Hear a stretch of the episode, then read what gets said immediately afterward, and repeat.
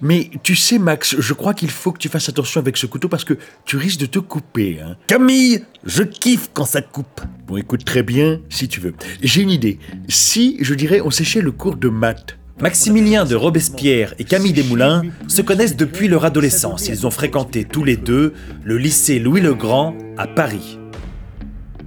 Camille, s'il te plaît, arrête de parler, j'essaye de finir mon devoir d'histoire, je sais plus du tout où j'en suis. Mais c'est pour dans deux semaines, Max. Eh ben, je m'avance Plus tard, Robespierre sera même le témoin de mariage de Desmoulins.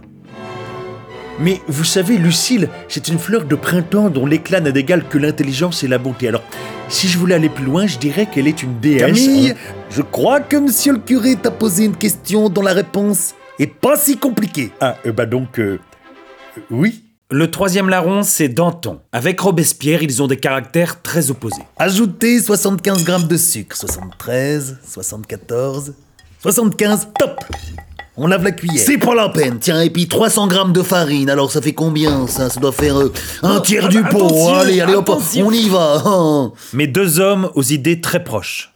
Il faut qu'il y ait du gâteau pour tout le monde, des parts équitables. On est d'accord. Et s'il reste des miettes, eh ben on se roule dedans, ça gratte mais c'est rigolo. En août 1792, Danton devient ministre de la Justice et Desmoulins est son secrétaire. Ces deux-là sont très proches. T'as entendu ces paroles historiques, Camille?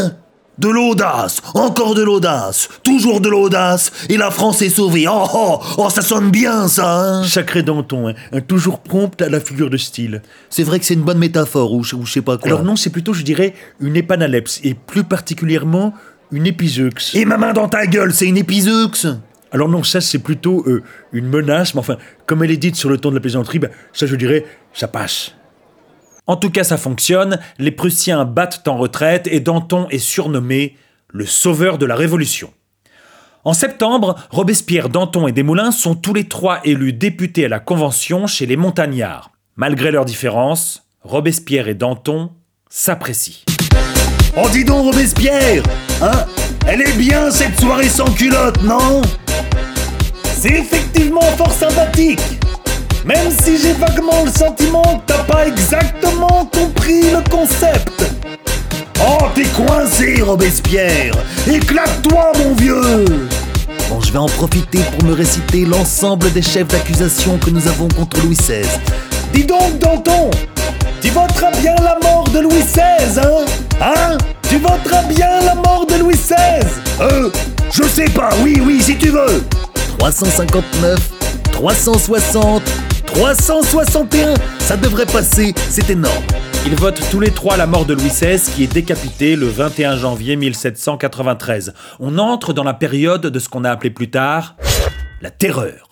Robespierre devient l'âme de la dictature révolutionnaire. Pendant ce temps, Desmoulins s'attaque au chef de file des Girondins, un certain Brissot, avec plus de retentissement qu'il aurait pensé, à tel point que Brissot et son entourage sont tous condamnés à mort en octobre. Mais oui, mais non, mais moi je ne l'ai pas fait exprès, c'est pas du tout ce que j'avais prévu, Max. hein. L'idée c'était, je dirais, plutôt de faire un, un pamphlet. Camille, j'ai l'impression que ton adhésion aux idées révolutionnaires n'est pas totalement alignée avec ce que nous, les montagnards, attendons d'éléments comme toi. Si tu continues... Oui, je sais, je vais avoir des problèmes, parole, parole. Ah, Danton Je voulais te parler d'un petit truc qui me turlupine. Rien de très important, mais je vais faire guillotiner Hébert et sa clique. Je voulais juste t'en informer. Robespierre, mon ami, les dangers sont écartés, il va falloir te détendre un peu. Hein. Faut que t'arrêtes de couper les têtes à tour de bras. Je les trouve trop radicaux. Faut les tuer avant qu'ils ne tuent trop. Oui, alors là c'est très subtil. C'est comme ça qu'on agit avec vertu. Va pour ce gaucho de Hébert et ses potes, mais après, on calme le jeu, hein. Là, vous voyez, quand je vous regarde, je me dis que je suis face à des types qui n'ont pas totalement mesuré l'importance du coupage de tête dans le processus révolutionnaire. Vous manquez considérablement de vertu. Vous êtes des indulgents. Mais enfin, qu'est-ce que c'est que cette nouvelle marotte, la vertu? Mon pauvre Camille, je crois que Max part en couille. La vertu, Hébert la et ses vertu. amis sont guillotinés le 24 mars 1794. Cinq jours plus tard, Robespierre fait arrêter Danton, Desmoulins et leurs amis. Ils sont condamnés à la guillotine et exécutés le 5 avril 1794. Passant devant la maison de Robespierre en charrette, Danton lui crie qu'il va le rejoindre bientôt dans la tombe. Une légende raconte que Robespierre était à ce moment-là prostré chez lui, à se lamenter sur la mort de son ancien ami. Ah mon Dieu, mais qu'ai-je fait en condamnant mon bien-aimé Danton à une mort atroce? Robespierre Tu me suis! Ta maison sera rasée! On y sèmera du sel!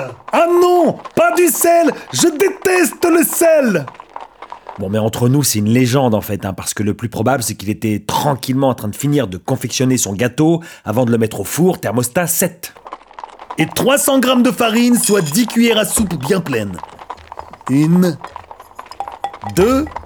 Robespierre Tu me suis Ta maison sera rasée On y sèmera du sel Ah oui, la pincée de sel Merci Danton, j'en étais à combien? Les derniers mots de Danton sont restés dans l'histoire. S'adressant à Samson le bourreau, il dit Tu montreras ma tête au peuple. Elle en vaut la peine. Alors, les mots de Samson, eux, sont moins restés à la postérité. Relève les cheveux sur la nuque, sinon ça va riper.